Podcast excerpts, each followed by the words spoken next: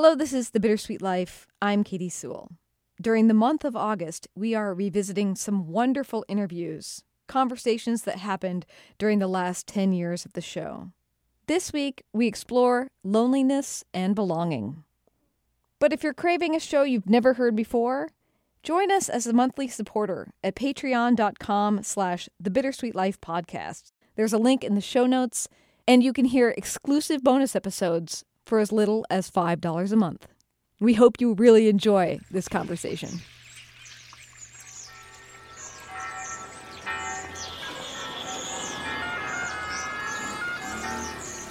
Welcome to Rome. This is The Bittersweet Life with Katy Sewall and Tiffany Parks. Hello, this is The Bittersweet Life. I'm Katy Sewall. Tiffany is away this week, but I have a special guest with me. Do you want to introduce yourself since I can't say your name as beautifully as you say it? Absolutely. This is Hala Alyan. I love that name. And we, we are sitting in a conference room in a hotel in Seattle as you are on an epic book tour, and there is a waterfall behind you. So if you hear some sort of mechanical water thing going on, that's what that is. So, how many cities have you been in so far? Mm, so I did New York, Brooklyn, Boston, South Hadley, Hadley. Do you know how that's pronounced? No. Okay, South Hadley, um, DC, Philly. Today is Seattle. Yesterday was San Francisco. That's a lot. So she's on a book tour for her debut novel, which is called Salt Houses.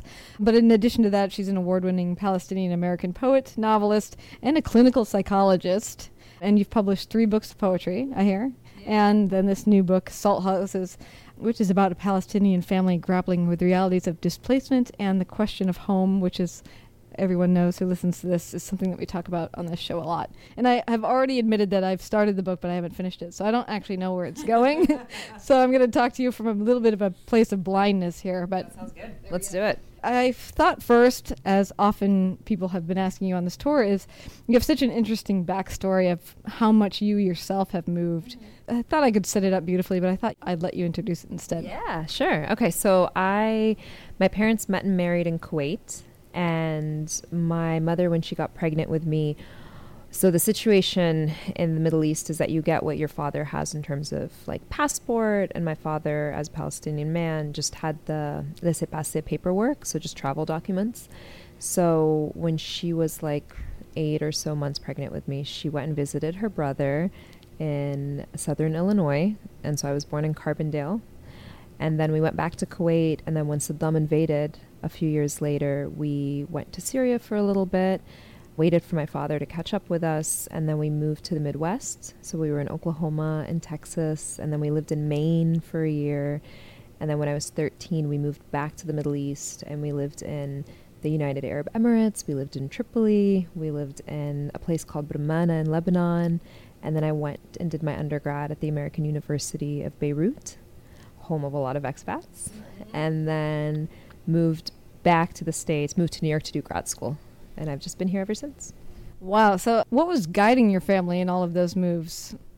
Honestly, I think, you know, it wasn't a family of diplomats or anything like that. I think it was just restlessness. My father is someone who has a hard time getting settled into any particular place. I think it has to do with his Palestinianness.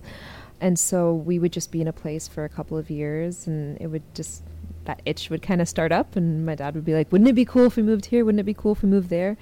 both my parents work in higher education and so it was always relatively easy to find this is like one of the benefits right of like degrees and all that privilege. It was relatively easy to find work with like universities and things like that. So what about your mother? Is she that wanderlust type person too or? Nope. It's been yeah that's that has always been a really interesting source of I don't even know if tension's the right word, but just disagreement between them. That my mother, they, both kind of process displacement in very different ways. And so my father, I think, started to reject places before they could reject him. And my mother has always had this really strong nesting instinct. Like she loves Architectural Digest. She loves the idea of having a house and a home, and it's the place you come back every year and for holidays. And um, so clearly they are not on the same page in terms of that. Yeah. So you've kind of made a home now at this point in New York City. Have your parents made a home somewhere else or are they still moving around? You know, as we're speaking right now, they're they're putting all their belongings in boxes. My little sister just graduated high school and is actually moving to New York. And so they're leaving Abu Dhabi, where they've lived for like five or six years now. And they're going to be moving back to Lebanon for the time being. So yeah, they're, they're still at it. In that initial move, at least initial in your life, when Saddam invades and you move on, was your family fleeing at that point, or was that sort of more of that your dad no, wanting to wander away? No, no, no. That was definitely not wandering away. And in fact, my father actually was had to remain in Kuwait for a while after my mother and I fled through Iraq and drove to Syria. But that was yeah, no, they they like applied for asylum in the states, and that's how we were able to settle in there. Okay, so tell me how how much do you actually remember about that period, or how did that affect your family yeah. going forward? I mean, I think it's it's sort of impacted everybody differently, right? So my mother, like I was saying, has become very preoccupied with this idea of having a home, having a home base, having a place that we can return to year after year my father and his restlessness, I think. In terms of myself and my, you know, I mean, I think for me and my brother, we both turned to writing, and my sister's like that as well. Just a lot of storytelling and art and music and things that kind of transcend physical place and things that can kind of transport you back to places that you feel are more familiar than the ones you're in right now. It definitely led us to becoming closer with each other, but it has left a pretty lasting impression in terms of our understanding that any place can be lost at any moment. Oh, that's interesting. So it's it's that you may have to give up everything at any time. Yes. Yeah. Yeah, there's definitely a little bit of the like catastrophic thinking in my family. Like I have my brother and I if any of us call and we don't immediately sound chipper, he's just like, "What happened? Did anyone die? Like what's going on?" Like there's just this assumption that there's always like something that's going to go wrong. And this is from the perspective of like again, like pretty like privileged diasporic individuals. But yeah, there's something about that. I thought seed got planted a long time ago, and there's a generational memory of place and what can happen to it that never went away. So, would you say that your family is sort of? I get accused on the show all the time of having a darker view on things compared to Tiffany, who has a little bit rosier of a view. Oh, She's yeah. my co-host. Okay. Would you say that your family has that kind of darker tendency then? I think so. I mean, I think it's it's yeah. I mean, it, it's funny when you were saying darker. I was going to say you mean realistic, and so I think the answer is yes. Listen to that, Tiffany. By the way. yeah, I mean, I think you know, there's there's like displacement. There, there's all sorts of displacement, right? There's like by choice, by circumstance, because of necessity. But yeah, I think there's a, an understanding in our family that things can and, and have gone wrong, and does that make us a little paranoid? Probably, but one could argue that it's also like there's a self preservation and kind of being prepared for potentially things going wrong. Right. Yeah. Another question that comes to my mind is because as you, as a little girl mm-hmm. growing up and you're moving from place to place to place, do you think of then your life in sort of vignettes of where you are and how where you are is affecting who you are? Totally. Yeah. I, I'm like, I mean, I feel like I went into psychology on some level because I was so interested in the intersection of like identity, selfhood, and and place, physical place. Because I'm not the same person that I am if I'm in Beirut. I'm not the same person that I am if I'm in the Emirates. Um, I think growing up, not only would I think of my life in vignettes, I think I also thought of it as like these sort of kind of these like external markers of books. So like I remember, for example, like books and music and things that I was really preoccupied with in different cities. And so if I ever return to those cities, I find myself, I'll give you an example. Like when I was in Cambridge, I found myself like really hungry to listen to Josh Ritter because I have an association mm-hmm. between Josh Ritter and Cambridge. Not because I've ever seen him there, but just because that's like that was the music that I was listening to a few years ago when I was in Cambridge. And so I get really hungry for certain things when I'm in certain places. And I think it is because I organize my understanding of a place around what makes me, whatever it was that made me feel most alive when I was living there or visiting there. Hmm, that's so interesting. The thing that made you feel most alive there. The most vibrant details that I can remember from a particular place. And then I return to it. I suddenly have like a craving for this random thing that I haven't thought about in years. Give me a few more examples of when you say that you're an actually like a different person in Beirut than you would be in Cambridge. Can you illustrate that for me? I think, I mean, Beirut's a good, always a good example because it's a place where, talk about a place where anything could go wrong at any time. Um, it's a place where I always feel much more aware of myself as a living being and aware of myself as a mortal being. I don't think it's a coincidence. I mean, it's a place that there are like random bombings and assassinations and, you know, and so when I'm there, I tend to be a little bit more, I think, carefree and just laid back and kind of more like life is what it is. And if things happen, they happen. Like, what are you going to do? I, I take more risks when I'm in Beirut because it's a riskier place. And there's something about it that kind of tugs for that from the person when I'm in, I'm trying to think of a good example. How about in Brooklyn, New York, where you live now? That's what I think of as my home base. And so I would say I'm probably the most honest version of myself in Brooklyn and probably the most unguarded version of myself because I know where to go for groceries and I know where to, how to, like, if the subway's not working, I know what bridge to walk. Yeah, I think it's the closest thing I have to a home right now. Do you like yourself better in certain environments? I do. I like myself I think that's changed. I remember the first few years after I moved back to the States from Beirut for my undergrad, I really didn't like myself in the States, in America. I just couldn't figure out what I was here in relation to the place, in relation to New York. Whereas I'd go back to Beirut and I'd be like, oh, I know exactly how I should talk to people. I know how to navigate the city, both literally and symbolically. And I kind of had an understanding of my place in relation to it in a way that felt a lot more authentic. And that's kind of changed. I feel like now I like myself more in Brooklyn than I would in Beirut because I go back to Beirut and I'm reminded of the ways that I've changed, both for the better and for the worse. Is there anywhere that you were where you really didn't like whatever it brought out in yourself in that particular place? I don't have a ton of fond memories of myself in like Oklahoma. And that may potentially be because of the age and the fact that like I didn't have friends and I was this really awkward kid who loved professional wrestling and the Weather Channel and Tolstoy books. like I was a very strange child. And I just don't like I remember feeling like I was not made for that place. And it was I was never comfortable there. It, ne- it always felt like a place that just didn't fit right.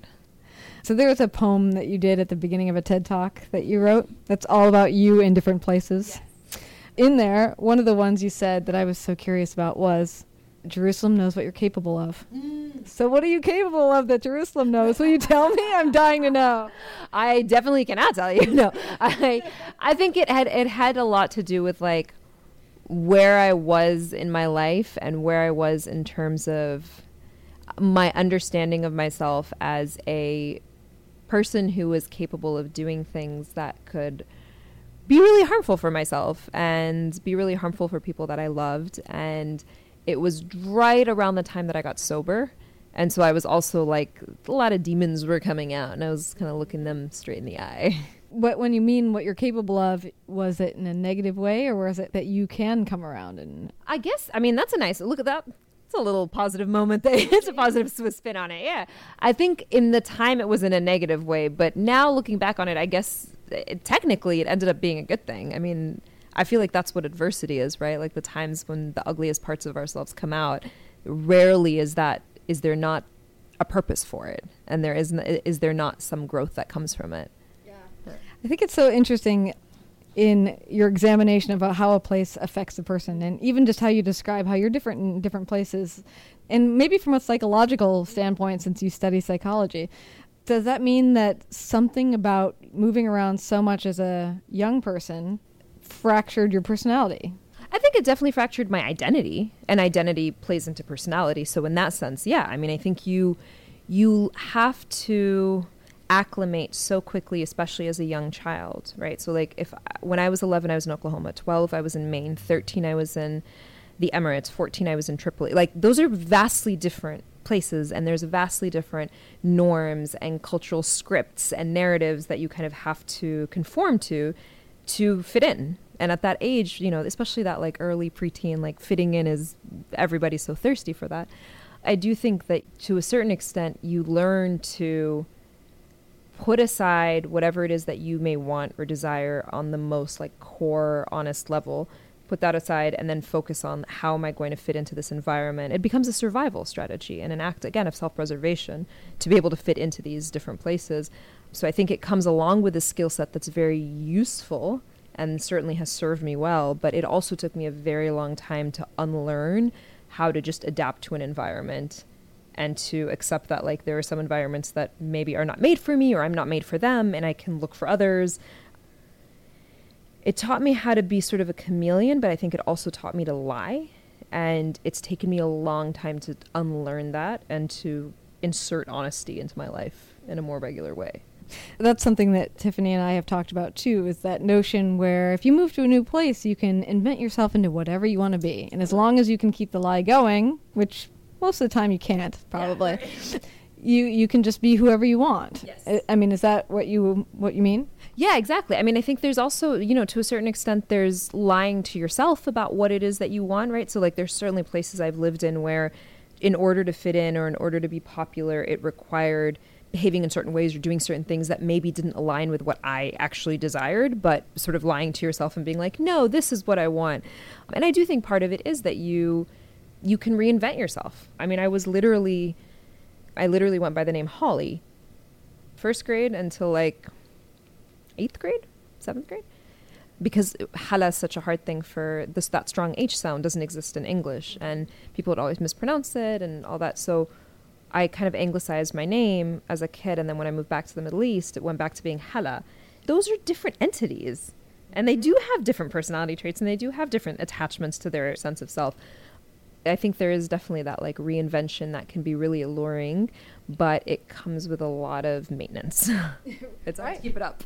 Yeah, so in, in putting those two sides together, this American girl, Holly, uh, getting back to that question of personal identity, I mean, it's a question for you and for your family, I suppose, but how do you think of yourself as far as ethnically and, and all that, given the way you've been raised? I think of myself as Palestinian American in terms of ethnicity, I think of myself as Palestinian, um, by like origin, by bloodline, like that sort of thing. My, you know, both both of my father's parents were Palestinian. My mother's father, um, Palestinian by way of Lebanon, so they all like had a Lebanese passports. And my mother feel my mother, you know, considers herself Lebanese. Her my mother's side of the family, a lot of them consider themselves Lebanese because that's they've never been to Palestine, so their home is Lebanon. And my maternal grandmother was Syrian, so that's kind of how I think of it in terms of ethnicity. And then there's the nature nurture, right? So then there's a nurture piece, which is that I spent a lot of time in the States growing up. I speak English without an accent. I always went to English speaking, either American or British schools. So I think of myself as kind of this like little, little medley of those two things. Mm-hmm. I have to ask, just since you've lived in both places, in the Middle East and in, in the United States, the United States has such weird conceptions of what the Middle East is. Mm-hmm what one of those bothers you the most? I mean, there's a lot, right? No, I, am like that isn't even a fair question. There's well, there, I mean, I don't like. I mean, I, I, the idea that like Arabs or Muslims are terrorists is not. Yeah, that's a big one. Not only, not, yeah, like that's that's not only is it like not a pleasant stereotype, it's a dangerous one, and it's one that costs many people their lives and has allowed Arabs to be dehumanized and used as a justification for a war and for attacks and all sorts of things. So I think that's like a particularly dangerous one. I do think we live in a time where Reza Aslan, I was listening to an interview of his not that long ago where he was talking about like getting the appeal. He wasn't supporting it, but he was like, I get the appeal of Trump for a lot of people, where it's like if somebody comes to you and says, all your problems, I'm going to give them one name, and that name is going to be Mexican. That name is going to be Muslim. That name is going to be Arab. You know, that like it simplifies it. And I think that there is that for a lot of people, the Middle East, the Arab world is one that is very black and white and very simple in their minds, very simple, very much simplified. And American foreign policy has helped with that a lot. Um, the media depictions of Arabs has helped with that a lot. So I that's one that particularly bothers me. I also, I mean, I think there's just a lot of exotifying Arabs, and I particularly dislike this idea that all veiled women need to be liberated and saved, and white feminism applied to women of color is something that particularly rankles me. But yeah, I mean, I think it's it's like anything, and I'm sure this is something that comes up on your podcast a lot. Is like if you take people and you force them to be face to face with the thing they don't understand, it's very easy to hate something you don't understand. It's a lot harder to hate something if you if it has a face to it and a name to it and you've eaten at its dinner table. And I think that's where in my opinion travel isn't just something that people are interested in, they should do. I actually think it really does. It humanizes parts of the world that otherwise don't really have a face to them. Right, and I think that a lot of Americans would be afraid to go to the Middle East. Yeah, and I get, and I, you know, I kind of understand that. Like, it's, I think it, I think that is a fair thing to be afraid of to certain extents, but it really depends on the place. I mean, I think Beirut is a place that gets a bad rep, but is actually really beautiful. And for the most part, if you stay in certain neighborhoods, like most of Beirut is pretty safe. Granted, like there is always a risk of certain things happening there that maybe are, the risk is not as high if you're in Seattle, say, but it's still a super, you know, for the most part, very liberal place. Tons of expats, tons of partying, tons of, you know, all of that stuff that people don't associate with that part of the world. But I get it. I mean, I also think it, it's it's always interesting to me because a lot of the places in the Arab world are unsafe, not completely unrelated to things that America's done. you know? So there's like there's also that interesting relationship between a place being seen as not safe or people that live there being seen as sort of like savages or like not you know really violent, and it's convenient. Like history is very short for some people. Like the memory of history is very short. Yeah. Is that conflicting to you, being a person who lives here? Here, the United States has caused so many of the problems over there, yeah. but then you're also from there. Uh, your family's from there. So. Yeah, I mean, look, I love this country. I think that there's. I'm happy to be American. I think it's a it's a hell of a privilege in this day and age to be American, to have been born here, and to have the passport. I think it's really the only place on the planet that I can think of where you can really say whatever you want. And again, you need the passport for that. Like, it isn't true for like everybody who's on American soil, but but I do think that you know if you have certain privileges and you can claim birthright and citizenship to this country, it is kind of unlike anywhere else in the world. Does that mean it's perfect? No. Does that mean it doesn't have flaws? Absolutely not, right? But in terms of what we're working with in general, in terms of transparency and being like freedom of speech, there are a lot of things that you get here that you don't get elsewhere. But yeah, I mean, I, am certainly conflicted. You know, it's it's hard to be from two different parts of the world that at times feel like they're directly opposed to each other. And I do think there's a way for that kind of dialectical truth to be it's not either or, it's both and. And there is a way to kind of carve room for both of those identities, but it requires a little bit more legwork. Yeah. yeah. Since your family did flee, I guess we could call you refugees for lack of a better term or can you? Can you? I don't know. It's it's it's a hard yeah it's a hard one to claim i guess technically yes at the time but certainly I, I, wouldn't want to misrepresent like there's certainly privilege now. Like my, everyone in my immediate family has passports now the, the us passports and my parents have been naturalized and so there's a different kind of privilege that exists now i think in that particular time yes they were fleeing the yeah. invasion yeah it is different that's why i wasn't sure exactly how to ask it but even in what you're tackling in the book are you trying to what are you trying to do in the book? Certain themes that you were trying to explore. How does it relate? I think I'd be sort of mm, lying if I said that I set out with any kind of agenda or like if it was as thoughtful as that. A lot of it has been in hindsight, looking back on what I've written and thinking about what are some of the things that stand out to me. But I didn't sit down with like, I'm going to explore this, I'm going to explore that. I will say what I ended up exploring, intentionally or not, are themes of displacement, themes of immigration, the diasporic experience, the idea of home and belonging, and finding finding belonging in people and experiences and not in places necessarily because that's not a luxury that everyone has. Like not everybody can claim a place and then just be there for their entire life. And a lot of just looking at intergenerational conflicts and the things that arise when one generation of a family is born and raised somewhere where like i was saying earlier there are certain cultural values and norms and you know social scripts and then you're raising your kids somewhere where they're totally different.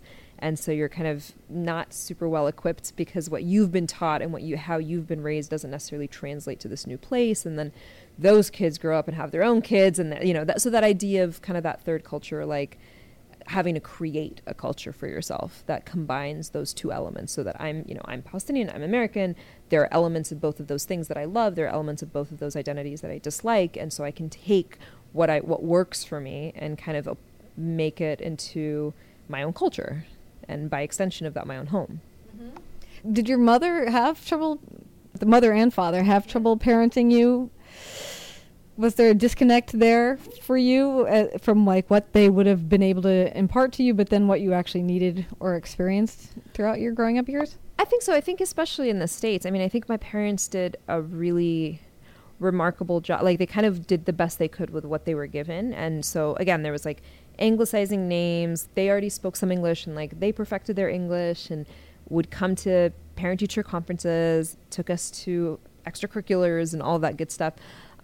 I do think though, you know, this is just what happens with immigrant families. You'd go home and there'd be a completely different life, right? Like you'd be spoken to in Arabic, you'd be eating different kinds of food, you'd be, you know, watching different kinds of shows, you'd be reading different kinds of books, and then you'd go into school the next day and you'd become Holly, right? And like it would be this totally different personhood.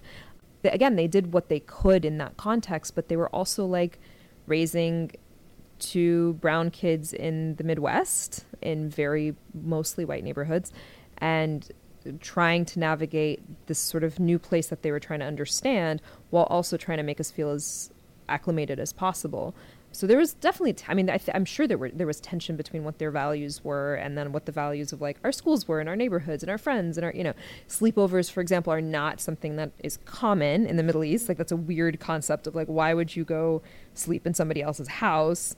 People are going to think we don't have beds. Like, why would you go do that? You know, so it's like a very weird idea. And so in the states, I was like 13 when I was able to do my first sleepover because they were just so bewildered by that concept.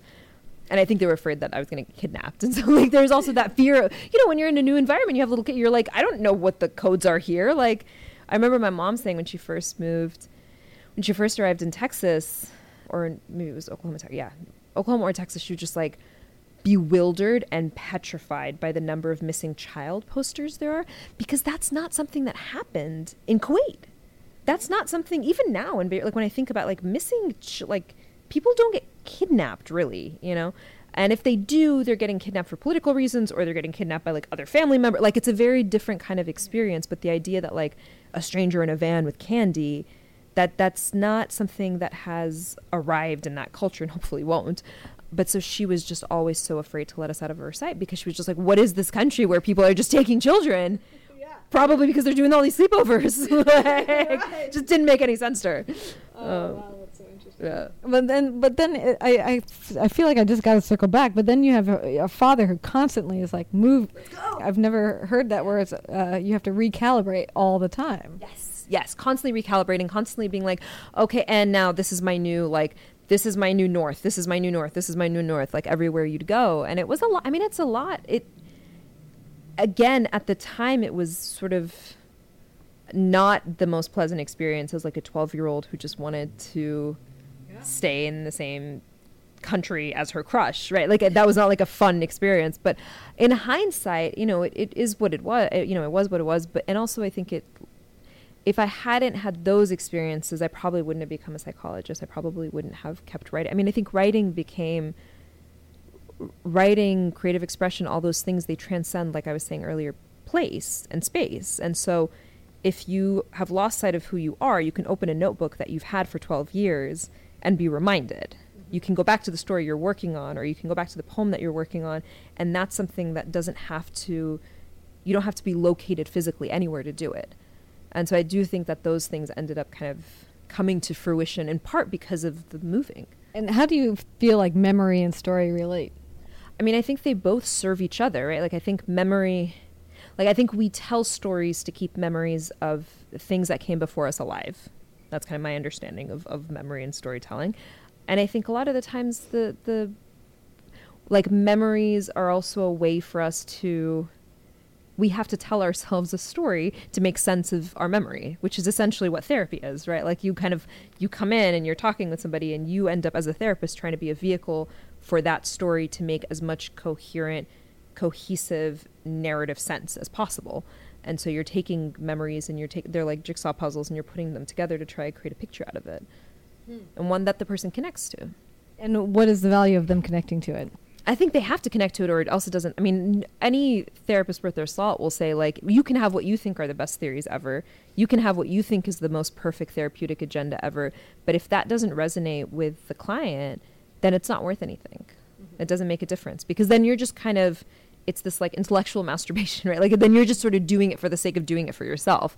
But if the person doesn't connect to, that's why it's so important for people to like be ready to go to therapy or to be interested in it or to kind of have some volition in that process because otherwise it's really hard to convince somebody to embark on this like really what is a pretty peculiar journey when you think about kind of all these social codes and scripts that we have as people outside of the therapeutic room the therapy relationship is a very different one mm-hmm. You know it's one where one person's going to give a lot more than the other one and one person's going to listen a lot more than the other person so you do kind of need you need the person to be willing to co-pilot Right, right. Because what they're they're trying to do is sort out whatever it is, whatever the patterns are, exactly. where it's coming from. Exactly. Yeah. Is there a great outcome when you're doing therapy with somebody? You know, what are you aiming for? Mm. I mean, ideally, I, I think it depends on the person, right? So, like, you know, for some people, they will come in with a very particular goal. And I'm trying to think of an example. Like someone comes in and they have like a phobia of airplanes. And they're like everything else in my life is pretty cohesive. Things are looking good but like i travel a lot and this is something that's really distressing me then you would be it would be much more problem focused and solution focused that to that particular issue. But if someone comes in like you were saying and there's just a pattern of certain romantic issues happening or there's a pattern of interpersonal difficulties or stressors or you know something that they're always they're always finding themselves in similar interpersonal conflicts, let's say, that's something where you're probably looking at more of a long haul. And the goal or the moment that you're like, job well done isn't it's a lot more like it's a lot more invisible and it's harder to point at usually in that case it's when the person's functioning improves when the overall quality of life improves when the person feels like they're existing in the world in a way that feels more honest and more authentic, and they're connecting to people in a way that feels more um, genuine. They're getting things out of their interactions with others, and, and, and vice versa. That would be kind of an ideal place to work towards. I don't know how many people you've worked with in therapy where you're de- actually dealing with people who have had a similar experience to you or even just lived somewhere else and have moved home. Uh, you know, yeah. we've had a lot of people reach out to us that just have trouble in the readjustment. Yeah. You know, just the culture shock of coming back or sure. whatever.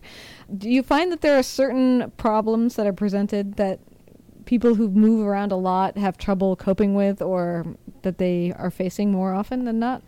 I think in my, and this is anecdotal, right? Like I haven't done research on this, but from what I know in my personal life and what I've seen professionally, I think people who've had these sort of fragmented upbringings where there's been a lot of transition, a lot of chaos, I think that a lot of the time you find that those people have, and this is true for myself certainly, have trouble with comfort and with things being quiet and with things being stable, that it's hard for them to trust in to trust in, in lack of chaos, basically. To trust in, for example, a romantic relationship that's actually going along pretty peacefully, or a job that's like fine, or there's kind of this um, a little bit of discomfort and feeling very unsettled when there isn't something to worry about or there isn't some like bustling around or a new huge transition.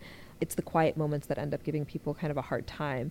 Getting people to a place where they can be okay with this idea that it's not always going to be chaos and you can let your guard down. It's okay. Like you can let your guard down and and does that mean that things aren't going to get rough in life later on? Absolutely not. They definitely will, but to try to get people to look at the parts of their life that are quieter than what they're used to growing up that those are places where they can rest and they can kind of put their backpacks down. And they can kind of like sit in the shade for a little bit that it's okay. Those are places that they can maybe replenish themselves a little bit.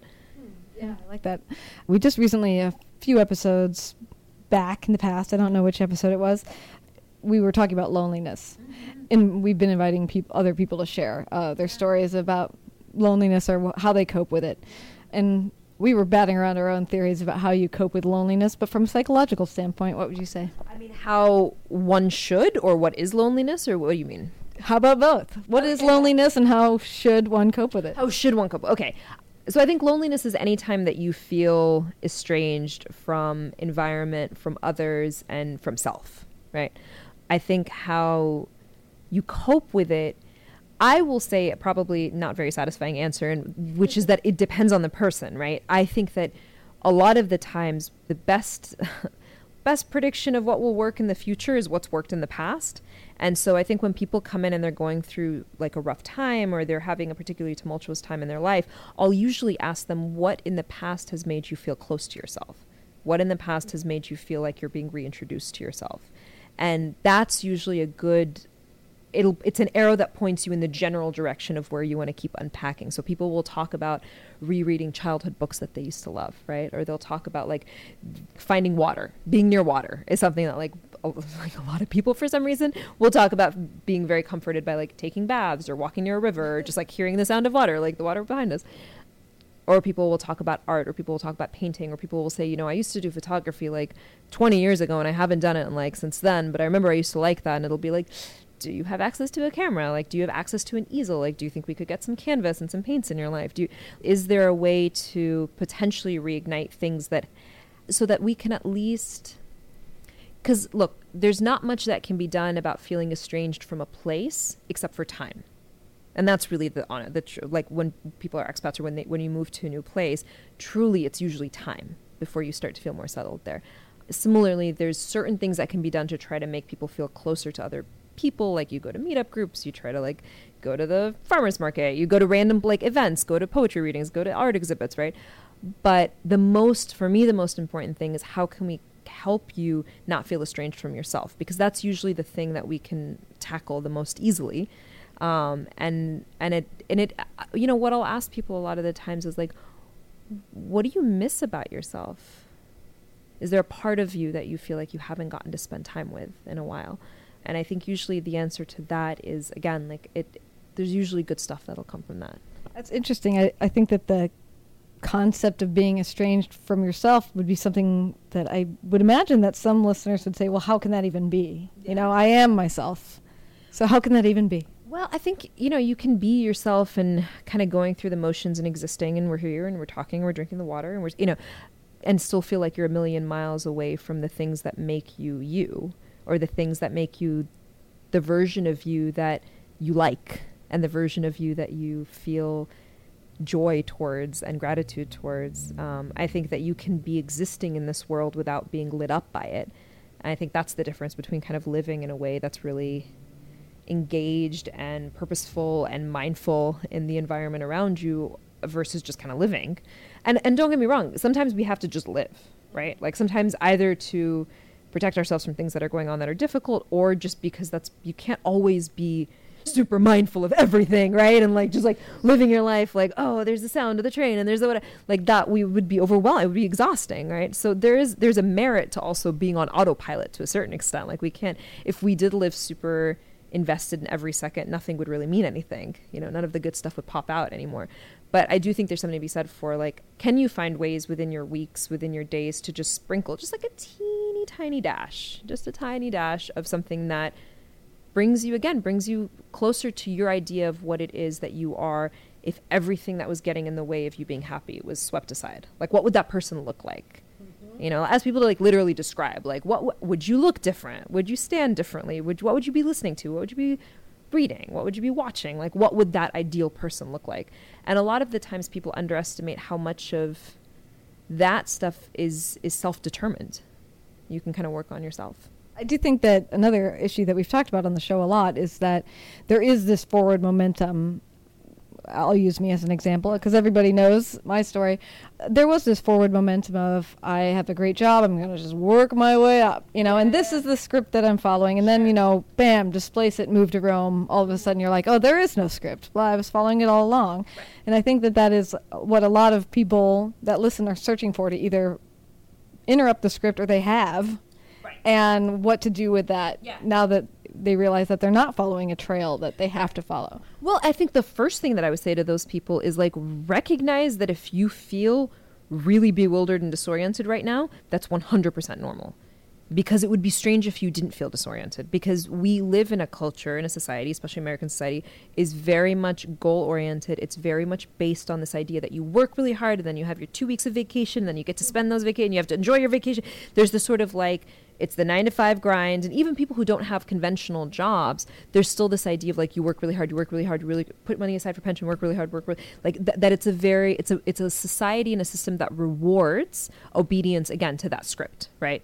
And so when we interrupt it no matter how wild and spontaneous we think we are it's normal if you've been raised in a society that kind of you know bombards you with those ideas all the time it's normal to feel lost and I do think that there's something to be said for, you know, you, you think about how long it takes a child to learn any new skill or think about how long it would take you, for example, right now to learn Mandarin, right? Mm-hmm. This is a new skill.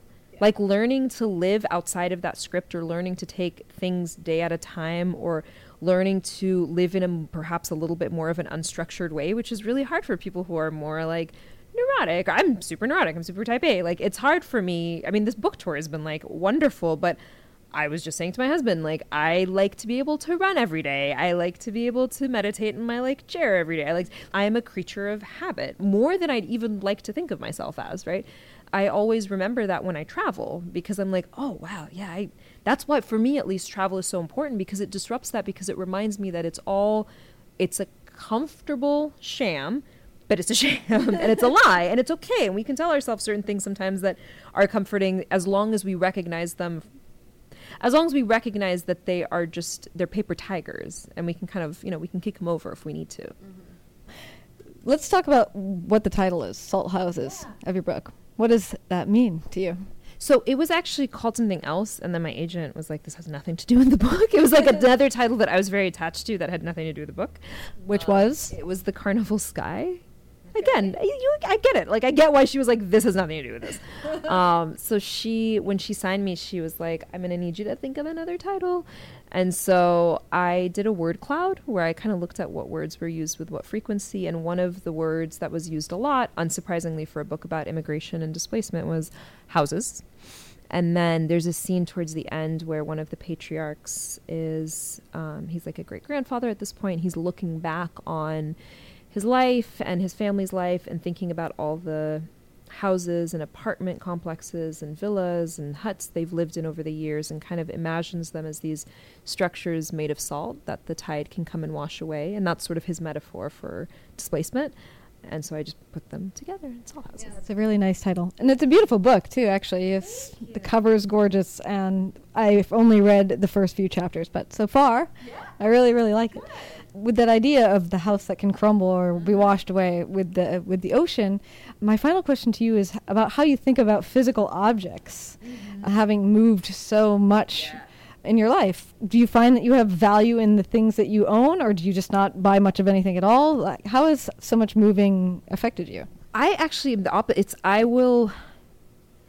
I think I feel like most objects are trinkets regardless of what their actual price is. And so I have this relationship with objects where I will get very attached to like five pieces of clothing and wear those pieces of clothing all the time. But I'll have much more in my closet. And then every season change, I'm just like, I will give away like half of what I have. And I'll still go out and buy more, but like I've, I just don't get. I used to get very attached to things when I was um, younger and when I was a teenager in my early 20s things meant a lot more than they do right now. I think right now, photographs mean a lot, letters mean a lot. That's kind of it. Like I can't really think that my teddy bear that I've had since I was like seven means a lot. Like really sentimental objects, like things that my grandmother's given me. Other than that, I mean, I've lost. I love that poem, "The Art of Losing." Like I've lost it's such a brilliant piece because it, it, it really does kind of map out how you have to lose things that really really matter to you to recognize that like nothing really belongs to you. And that's okay. That can be okay you know? Um, so i've had periods in my life where i've lost things that were super sentimental really really meant a lot to me. Having to mourn those things and move on and accept it was a really painful lesson but i think it has allowed me now to be like I'm in a place of luxury and privilege where I get to have things, which is not what most people like a lot of people don't. That also means that those things they get to be mine for now. This dress is mine right now. It won't be mine forever, and that's okay. And kind of having a little bit more of that transient relationship to things and to the world in general. Yeah, I think it's it's felt a lot, at least for me, a lot healthier, a lot more honest. Do you feel the same way about people? I used to. I think I have a. Mm, it depends on what ring, like what circle of friends, or like like how far the circle goes out, right? So I think, in terms of more periphery friends and acquaintances, it's not that I think of. I mean, people aren't like objects. Like I don't think of them as things that you can lose and it doesn't matter. I do believe now in a way that I didn't before that a friendship or a relationship can end and it doesn't mean it was a bad relationship. Something can end and it can still you can still find a way to end it that like pays tribute and honors what you had with the person, whether that was a friendship or a family member or a partner. So I think I, my understanding of things having to last forever, which is something an idea I was very obsessed with when I was younger, which makes sense because that was how I tried to find like order in the world. I've let go of that a lot. It's a scarier again, it's like scarier territory, but it's also more there's something more liberating about it. Well, wow, it's been fun to talk to you. Yes. Do you want to say your name again? Yeah, Halalian. I love the name. It's uh, y- the way you say it. I would say it more like Hala Alyan, which is kind of how it's spelled. It is. Well, that's Uh, if you're looking it up. and it's all those are English letters. I mean, there's just they're both my first and last name have letters that don't exist in English. So I never fault anyone for not being able to pronounce it. I mean, the way you say it makes it sound like it's a song. you know, like a song note or something, and maybe that's what your parents were intending. yeah, maybe. Anyway, the new book is called Salt Houses, and I'll put a link to your website Yeah. on ours, thebittersweetlife.net. Thank you so much for doing this. Thank you so much for having me. This has been great. All right, this is The Bittersweet Life. I'm Katy Sewall. You've been listening to The Bittersweet Life with Katy Sewall and Tiffany Parks. If you'd like to support the podcast, find the donate link at our website, thebittersweetlife.net.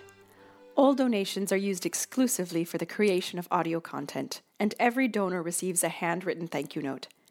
If you enjoy the show, please subscribe on iTunes, Stitcher, or wherever you get your podcasts. Follow us on Twitter at Bittersweet Pod and on Facebook at the Bittersweet Life Podcast. Write us a review and tell your friends about it so we can reach more expats, future expats, repats, travel lovers, and armchair adventurers like you. Thank you.